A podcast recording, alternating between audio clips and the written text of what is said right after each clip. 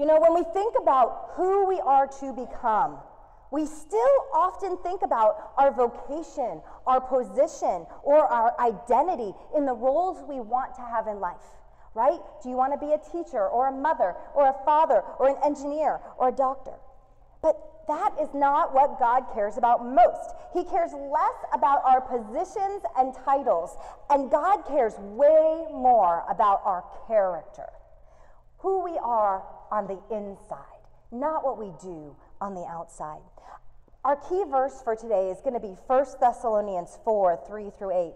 And it clearly says what God's will is. It says, For this is the will of God, your sanctification that you abstain from sexual immorality, that each one of you know how to control his own body in holiness and honor, not in the passion of lust like the Gentiles who do not know God, that no one transgress and wrong his brother in this matter, because the Lord is an avenger of all these things, as we told you before and solemnly warned you.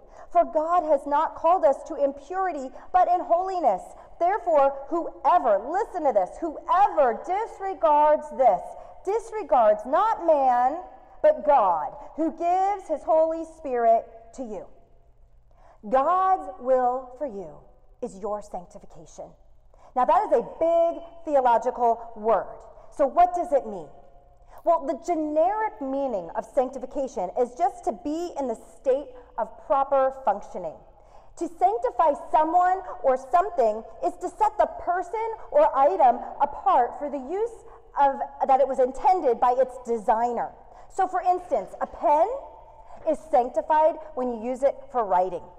Glasses are sanctified when you use them for seeing.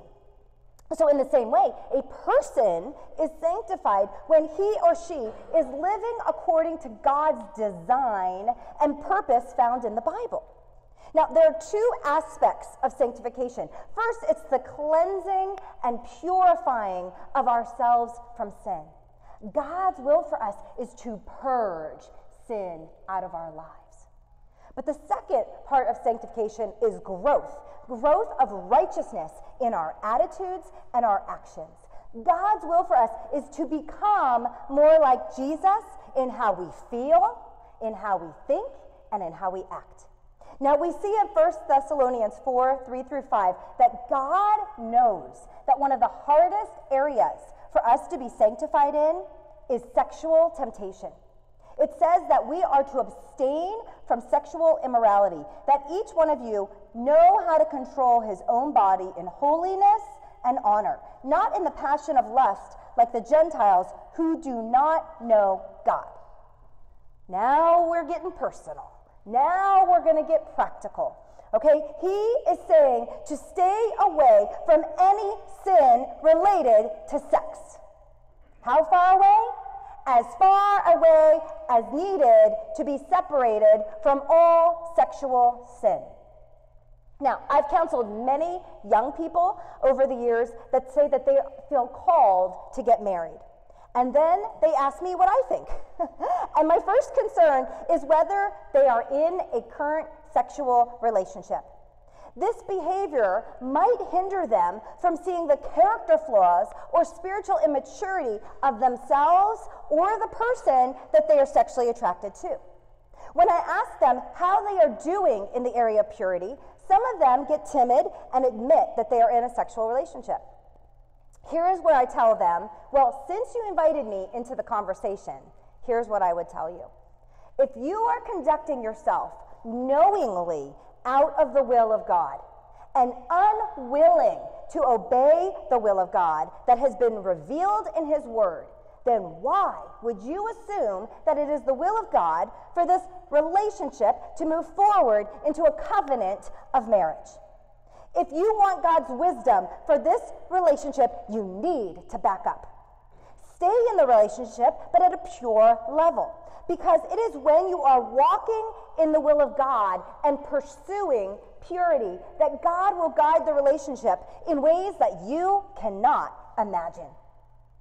Some listen to my advice and others don't. That is between them and the conviction of the Holy Spirit in their lives. But I don't see anywhere in Scripture where God blesses the lives of those intentionally living in sin. If you are intentionally living in sin, He cannot bless your life. I often hear this from these couples.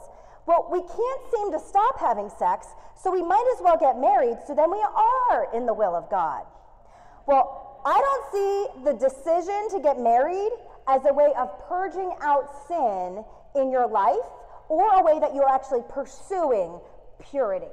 Okay? Sometimes the addiction to intimacy will cloud our eyes and our minds to truly be able to assess this relationship and if it's best for us to enter into a marriage covenant. Do you understand? I'm saying covenant. This is not until you fall out of love or until you find someone better. This is a covenant. Till death do you part. That is the Bible. God is gracious, and He does say through Paul to those who are already engaged in 1 Corinthians 7, He says this If anyone thinks that he is not behaving properly toward his betrothed or engaged, if his passions are strong, and it has to be, well, then let him do as he wishes. Let them marry. It is not a sin. But whoever is firmly established in his heart, being under no necessity, but having his desire under control, and has determined in his heart to keep her as his betrothed, he will do well. So then, he who marries his betrothed does well, and he who refrains from marriage will do even better. The main point is not to marry or not. God's point is that we need to handle our bodies in a pure way. Now, if you're in a dating relationship, a true, pure, godly love would say this to you I will not defile you on this side of marriage. I will respect your body. It is not mine to have. Your body is to be respected and honored and seen as holy before the Lord. I want to protect and preserve you toward that end. That is an honoring dating relationship. Now, if you're in a relationship where your significant other says, I love you, but then comes on to you without respect to the word of God in this area, he or she is in sin. Lust is consuming them, not the deep control that comes with real love. So, if you really love someone, you are going to show them that you love them by respecting their body and not giving into your sexual urges until you are married. You are not going to defraud your brother or sister by taking advantage of their body for your own lustful pleasures. Now, single people can struggle with sexual purity as well. We're tempted to lust over others, to look at porn, to stimulate ourselves, and then to possibly engage in behavior that is self gratifying. This is still sexual sin. Some of the sin was ingrained in me since I was 12 years old. It began when I bought my first romance novel at a yard sale for 25 cents. And I read those graphic scenes, and it opened up a sexual desire I had never known before. And it led me to engage in things to satisfy that desire. It was a deep rooted, addictive sin, and I felt guilty and dirty for it for years. When I was a junior in college, God brought me to this verse and strongly convicted me about how I should be living out my single years with a different focus. And it's found in 1 Corinthians 7. It says, I want you to be free from the concerns of this life. An unmarried man can spend his time doing the Lord's work and thinking how to please him. But a married man has to think about his earthly responsibilities and how to please his wife. His interests are divided. In the same way, a woman who is no longer married or has never been married can be devoted to the Lord and holy in body and in spirit. But a married woman has to think about her earthly responsibilities and how to please her husband. I am saying this for your benefit, not to place restriction on you. I want you to do whatever will help you serve the Lord best with as few distractions as possible. Are to be devoted to the Lord. How? In body and in spirit. They go hand in hand. You can't go to church, sing songs, say that that's worship, and then go home and engage in sin. We can't act like godless heathen and give in to any fleshly desire that we have. We are no longer to live in the flesh for our human passions, but for the will of God. 1 Peter 4 1 through 5 says this Since therefore Christ suffered in the flesh, arm yourselves with the same way of thinking. We're supposed to suffer. For whoever has suffered in the flesh has ceased from sin, so as to live the rest of the time in the flesh, no longer for human passions, but look, for the will of God. For the time that is past suffices for doing what the Gentiles, otherwise known as non believers, want to do living in sensuality, passions, drunkenness, orgies, drinking parties, and lawless idolatry. With respect to this, they are surprised when you do not join them in the same flood of debauchery, and they malign you, but they will give account to him who is ready to judge the living and the dead. Sometimes saying no to our flesh will feel like suffering.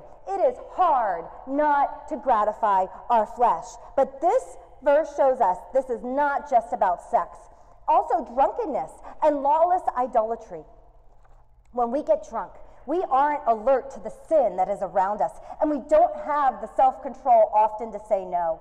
Getting drunk puts our guard down, and we are vulnerable to the attack of the enemy who wants to destroy us.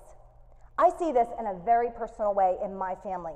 My little sister used to walk with Jesus. She waited until she got married to have sex. But seven years into the marriage, her husband divorced her for another man. It devastated her. She started to question God's love for her. She wondered, how could God allow this to happen when she tried to stay pure until she got married? But unfortunately, just because we are pursuing purity doesn't mean we are promised that our significant other will do the same. Her grief led her to drinking wine, which led her to liquor, which led her to becoming a high functioning alcoholic until she lost her job.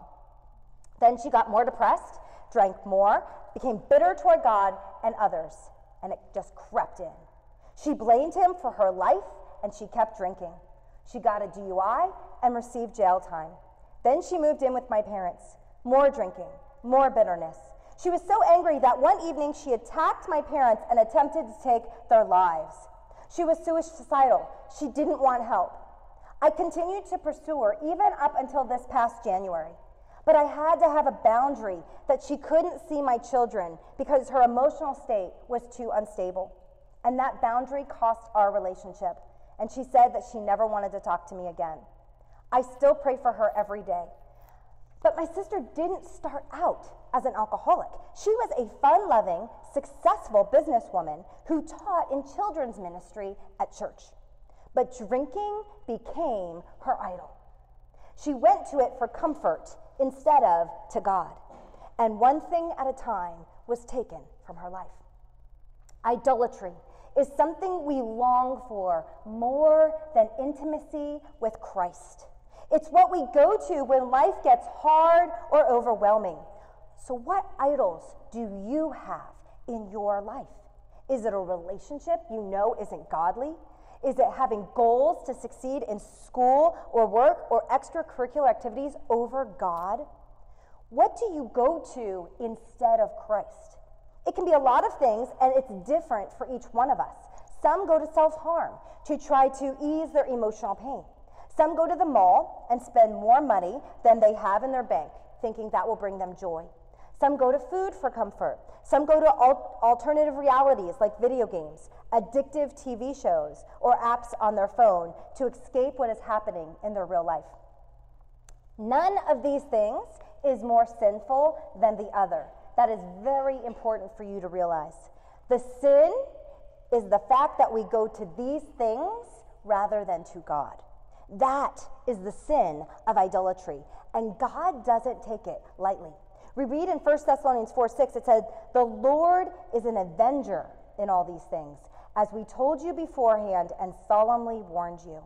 And we read in 1 Peter 4 5 that we will need to give an account to him who is ready to judge the living and the dead.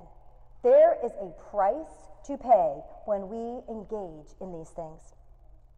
So if you want to be in the will of God, you must, it's not an option, you must surrender whatever you love to do that is not in accordance with God's word. Let me say that again. If you want to be in the will of God, you must surrender whatever you love to do that is not in accordance to the Bible. No doubt, abstaining from these things is a sacrifice, but it's also a form of worship. We're choosing God and obedience over our flesh and sin. Romans 12, 1 through 2 says, I appeal to you, therefore, brothers, and let's say sisters, by the mercies of God, to present your bodies as a living sacrifice, holy and acceptable to God, which is your spiritual worship. Do not be conformed to this world, but be transformed by the renewal of your mind, that by testing you may discern what is the will of God, what is good, acceptable, and perfect. God's will for you is to engage in what is good, acceptable in the Bible, not the culture, and what is perfect. The world will tell us it is normal to get drunk on the weekends or on your 21st birthday. I, side note, I met a guy at one of our conferences, and he's like, okay, I'm turning 21. Am I at least allowed to get drunk on my 21st birthday? Like, what do I do? And I said, okay, here's a new way of thinking about it, you know, because it doesn't say you can't drink in the Bible. It just says don't get drunk. So I said, why don't you spend the first 21 days of your 21st birthday days and go try a different bar all 21 days, but just one drink? And he was like, wow, that's way cooler than just getting drunk one night, you know? And so think differently, right? Think differently, people. Um, it's not like we're being deprived here, but we're not supposed to get drunk. There's some wisdom in this. So, anyway, it is normal um, the world is telling us that it's normal to have sex while you're dating. The world's telling us it's normal to live together if you're in a serious relationship. It's normal to look at porn. Heck, the world is even normalizing affairs now on TV and on movies, and you're like actually wanting these people to have an affair. Like, how messed up is that? That is how Hollywood works on our mind. Um, so we need to ask God to renew our minds according to the values of the Bible, because only then will we walk in the will of God.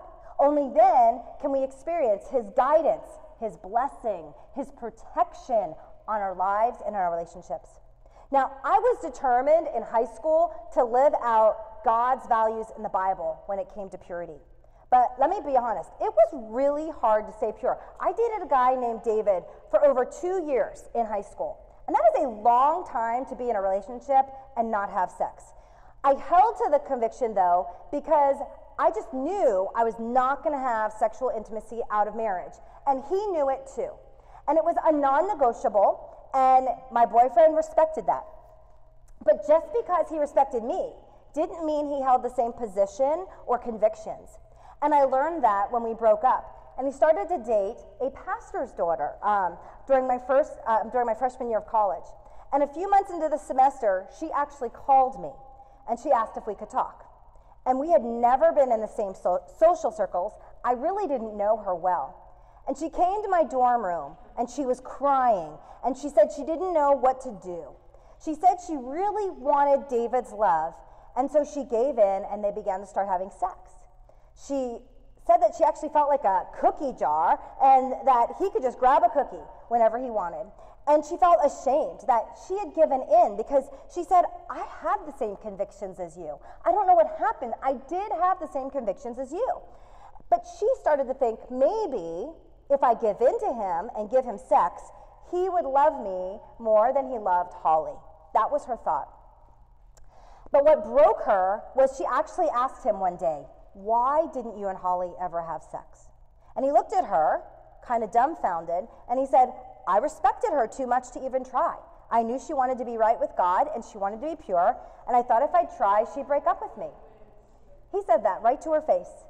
I was kind of shocked to hear that he said that to her, right? Um, and she then starts sobbing in my arms, um, and she asked me, Would you pray for me? And I'm like, Oh my gosh, this is going to be the hardest prayer I'm ever going to have to pray. Um, and so I start to pray for her and for her to have the strength to break it off with him. And that was just one of the hardest moments, I think, in realizing I think I really loved this guy in high school. And either he was a different person than he was in high school, or he never was the guy that I thought he was in high school. And years later, after we had both graduated college, I visited my alma mater. And he was still on campus after he graduated, working at the um, copy store on campus. And we just happened to run into each other. So we sat down to catch up and talk. And sadly, I learned he had absolutely no desire to follow Jesus anymore. He was living with his girlfriend, and he said, You know, I don't even know if I'll ever get married. I think we're just kind of happy as we are. And I just thought, wow, that could have been me. That could have been the trajectory of my life if I hadn't held on to my conviction. And I truly believe that God protected me from a relationship that wouldn't have been his best for me if I had lowered my convictions and given in to him sexually. It was 14 years later that I met my husband, Matt. 14 years of wondering if I met a man that cared about pursuing purity as much as I did. Now I'm married to a wonderful man who also, I, I can't believe it, was a virgin as well when he got married. We got married, he's two years younger, so uh, um, he was 34, I was 35, almost 36, both virgins when we got married. But we still both had sexual sin that we had to confess to one another. And that sin still affected our marriage, but we are continually growing in our sanctification together. So, one area that my husband and I talk about with most with young people is how looking at pornography does affect intimacy in your marriage once you get married. Those mental pictures will forever be there, and your spouse will always have to fight body image issues as their body changes with various seasons in life. It will be in the back of your spouse's mind if you are being faithful, even with your eyes. And trust will need to be gradually built over time, even if you haven't looked at anything inappropriate since you've been married. That is an unfortunate way to begin a marriage. But let's not forget that God is the creator of sex. He can redeem it in marriage. No matter what sexual sin is in your past, the Lord can help you overcome it, find freedom, and receive healing. It's just a reality that now part of your healing is going to have to be with your future spouse.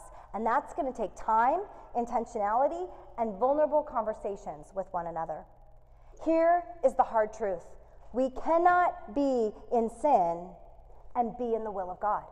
We cannot be in sin and be in the will of God. We cannot love the world and be in the will of God. It's that simple. Look at 1 John 2 with me. It says, Do not love the world or the things in the world. If anyone loves the world, the love of the Father is not in him. For all that is in the world, the desires of the flesh and the desires of the eyes and the pride in possessions, is not from the Father, but is from the world. And the world is passing away along with its desires. But whoever does the will of God abides forever. The desires of the flesh, the desires of the eyes, and the pride in possessions. This is the culture we live in today. Each of these areas, we are encouraged to explore, to experience, and to validate. We are no longer living in a culture that values God and his ways. And that means our lives will need to look drastically different than the world. And this is where the biblical term holiness comes in. The Greek word for sanctification is hagiasmos, which means holiness. So to sanctify means to make holy. Fundamentally, holiness is actually cutting off or separation from what is unclean and a consecration to what is pure. So to be holy means to be set apart for the Lord's work and to be different than the world around us. 1 Peter 1 5, 15 and 16 says this But like the Holy One who called you, be holy yourselves also in all your behavior. Not some, all your behavior. Because it is written, You shall be holy, for I am holy. Now, First Peter is quoting what was written in Leviticus 11 and 19 when God told the Israelites, his chosen people, to be holy. That is where it's found the first time. He was instructing them to be distinct and different than the other nations. And how he did that was by giving them specific regulations that governed their lives. He wanted them to be set apart from other people groups. They were his special people. And God gave them special things that He wanted them to focus on. And that is what Peter is saying in 1 Peter um, chapter 1, but he's saying it now to all believers, not just to the Israelites. He is talking to us, saying, Set yourself apart from the world for the Lord. We need to be living by God's standards, not the world's. We must daily live a life that is set apart, not trying to blend in, but living according to God's word as we study the Bible and grow in it. This is so important that God commands us to be holy nine times in the New Testament. Be holy. Be holy. Be holy. It is so important to Him. This is who He wants us to be. Sometimes when we think about holiness, we think it's just a lot of rules, oppressive rules, um, and we don't think about it as our character development. But truly, these expectations of God are not to oppress us, but to grow us to have more of His heart and mind inside of ourselves. He wants us to continually search our hearts to see if there's any area that we need help purging out and being transformed in. Let me give you a few real challenging examples of things we need to wrestle with. We cannot be okay with these things in our lives. He wants us to love our enemies, people who hate us. He wants us to forgive everyone for anything. You are supposed to forgive anyone for everything. For anything. He wants us to believe the best in others and not gossip, slander, or judge. He wants us to serve and be humble. He wants us to put others' needs in front of our own. Oh, just wait till you get married and you have to do that, okay? He wants us to respect authority as He is the one who put them there. These are really hard. Sanctification, it's pretty painful. I think of it as like open soul surgery with no drugs to numb the pain. And we just realize we're broken, sin filled people desperately in need of God to change us. God's will for us is to be intentional in our growth and transformation. That's what sanctification is. For us to be intentional in our growth and transformation. He does not want us to be apathetic complacent, or lazy when it comes to our character growth. When we are passive about our growth, we will give in to temptation because we just don't care. But when we are proactive with our growth, we will see temptations as opportunities to grow in our character, which then will actually weaken the pulls of our flesh. What I love about Jesus' prayer in John 17, which is what we read some of last night, he's not just praying that we would be sent once, he's also praying for our sanctification. Look at this. He says in verse 17, Sanctify them in the truth. Your word is truth. As you sent me into the world, so I have sent them into the world. And for their sake I consecrate myself, that they also may be sanctified in truth. Jesus knows that we need to be continually purging sin out of our lives if we are confronted by the truth that is in the Word of God. He knows that the more we embrace the truth to be sanctified, this is important, guys, the more impact we're going to have at being sent ones. You were sent out today, and you're going to be sent out tomorrow. But if you sanctify your life tonight, if you purge sin out of your life tonight, He will more effectively use your life tomorrow as a sent one, because that's what he does. Now, the men and women of the Bible that had the most impact on people were not the people with the least amount of sin. Okay? They weren't the goody goody churchgoers, those were the Pharisees, right? The men and women that God used the most were the people with repentant, humble, teachable hearts. And so here's what we all need to realize tonight it is not about how far away from holiness you have been or even are right now. It doesn't matter. It's about being committed right now to growing and becoming more like Him daily. That's what He cares about. We need to continue to experience His grace. He's ready to give it to you. His forgiveness, He's ready to give it to you because the gospel is needed in our lives even today so we could be effective at sharing it with people even tomorrow. So, what area do you need to be sanctified in? What do you need to purge out in order to pursue holiness? Well, as we think about those areas, I want to close by talking about how we can grow in our sanctification in order to be in His will. We need to come to a place where we understand we did not only invite Jesus into our life as our Savior, but as our Lord, to have our life have victory over sin. He didn't just save us from sin, He wants us to have victory over sin. Just like we could not achieve salvation on our own, we cannot achieve sanctification on our own. It says in the Bible that it is God the Father who sanctifies us, and not just a little bit. He is committed to working on our sanctification until it's complete, until we are blameless. Listen to 1 Thessalonians 5. Now may the God of peace himself, himself sanctify you completely and may your whole spirit and soul and body be kept blameless at the coming of our Lord Jesus Christ. He who calls you is faithful. He will surely do it. He will surely sanctify you. We know that we will be fully sanctified one day, not because of our efforts, but because Jesus submitted to the will of the Father and he died on the cross for us. Jesus says in Hebrews um, 10, I have come to do your will. And by that, will, we have been sanctified through the offering of the body of Jesus Christ once and for all. This means if you have decided, put your true faith in Jesus, that you have no fear of condemnation, no matter what you have done in your life. Jesus is in our lives, and he wants us to have peace in his eternal covenant with us. We won't be condemned. He's not going to give up on you. He is for you, not against you. God the Father's goal is to make you like Christ, not condemn you because you are not like him yet. He is in the process of sanctifying you right now, and he will complete your sanctification when you get to heaven.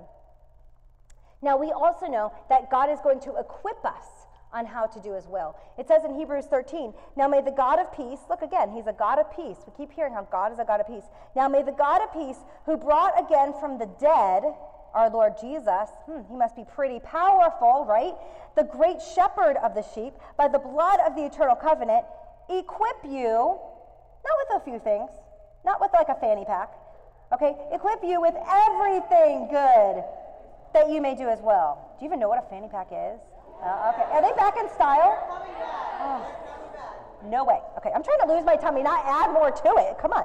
Okay, so equip you with everything good that you may do his will, working in us that which is pleasing in his sight through Jesus Christ, to whom be glory forever and ever. Amen. So, equip means to supply with the necessary items for a particular purpose, to prepare mentally for a particular situation or task. So, the items that God has given you to equip you in your sanctification and to do His will is the Word of God and the Holy Spirit, which is what I'm going to expound on tomorrow night. Here's the deal, though. We might be equipped in the Word. Some of us have been raised in the church, in Christian homes, or even going to Christian schools. But we may not be still desiring for it to work a change in our life. Thank goodness we have a good shepherd who will gently guide us with his staff and lovingly discipline us with his rod when we walk off course. All of us, even with our good intentions, will fall off course. It can start subtly and you don't even realize it. For me, with my strong convictions, there was no way I would ever think of having an affair. But that didn't mean Satan didn't know how to deceive me in such a way that my thoughts were moving further from sanctification and moving closer to justifying sin. So I'm going to close by sharing with you a very real, vulnerable story of my own life. When I was a national director with Cru, I was still single. And I co led with a married man who I highly respected and worked well with. We had been through a lot over our eight years of working together. Often, crisis is what brings people together and where intimacy grows. And there was a season in our co leading relationship where we trusted each other immensely because there were other staff that were stabbing us in the back. It was painful and it was personal. And I remember being a bit jealous that he got to go home and talk about these challenges with his wife. I went home to talk to my best friend, but she was a curious staff who also wanted to know what was really going on behind the scenes on our leadership team. And for integrity's sake, I couldn't open my mouth. I couldn't tell her what was happening. And that meant I couldn't defend myself when I heard lies and accusations. And my co leader, he empathized with me that my best friend painfully chose to trust other people over me. My co leader spoke belief in me about how I was following the Lord and trusting Him in some of the hardest ways in leadership. But my mind began to wonder what if his wife died? If she died, then I could marry him. Now, understand, I absolutely loved his wife. She is one of my closest friends to this day. In no way did I want her to die, but I wanted her husband. And I knew I'd never have an affair, so this was the only way that I could imagine it in my mind. Isn't that creative how Satan works? The thoughts started to come, though, more and more often. I started to wonder if God was actually preparing me for her to die. I really thought she might die. Then, one day we had a long flight. This is when we were in California, and we actually had to fly to Florida. And it was the worst turbulence ever on this really long flight, and I absolutely hate turbulence. Like it just makes me weak. I'm like in the fetal position, breathing. I mean, just I'm just a wimp. I mean, I've traveled all over the world. Turbulence still just I hate it. Anyway, so after the turbulence is done, I was like, I got to go to the bathroom. And so I get up, and my co leader was sitting somewhere further away, but he also was standing up, getting ready to get in line to use the restroom. And all, all I can explain is there was this emotion that flooded up over me. I was tired, weak, vulnerable, and I just wanted to be in his arms. And knowing him, he would have innocently embraced me if I turned in his direction. But at that moment, I heard a very loud voice in my head, and it said, Walk the other direction. Use the restrooms up front. And I chose to listen and obey. I took those steps away from him, and every single step felt like I was climbing up Mount Everest. I was walking away from my flesh and into God's will of obedience. It was painful and it was hard. I knew after that incident that I had to confess my thoughts to somebody. I couldn't trust just my convictions anymore.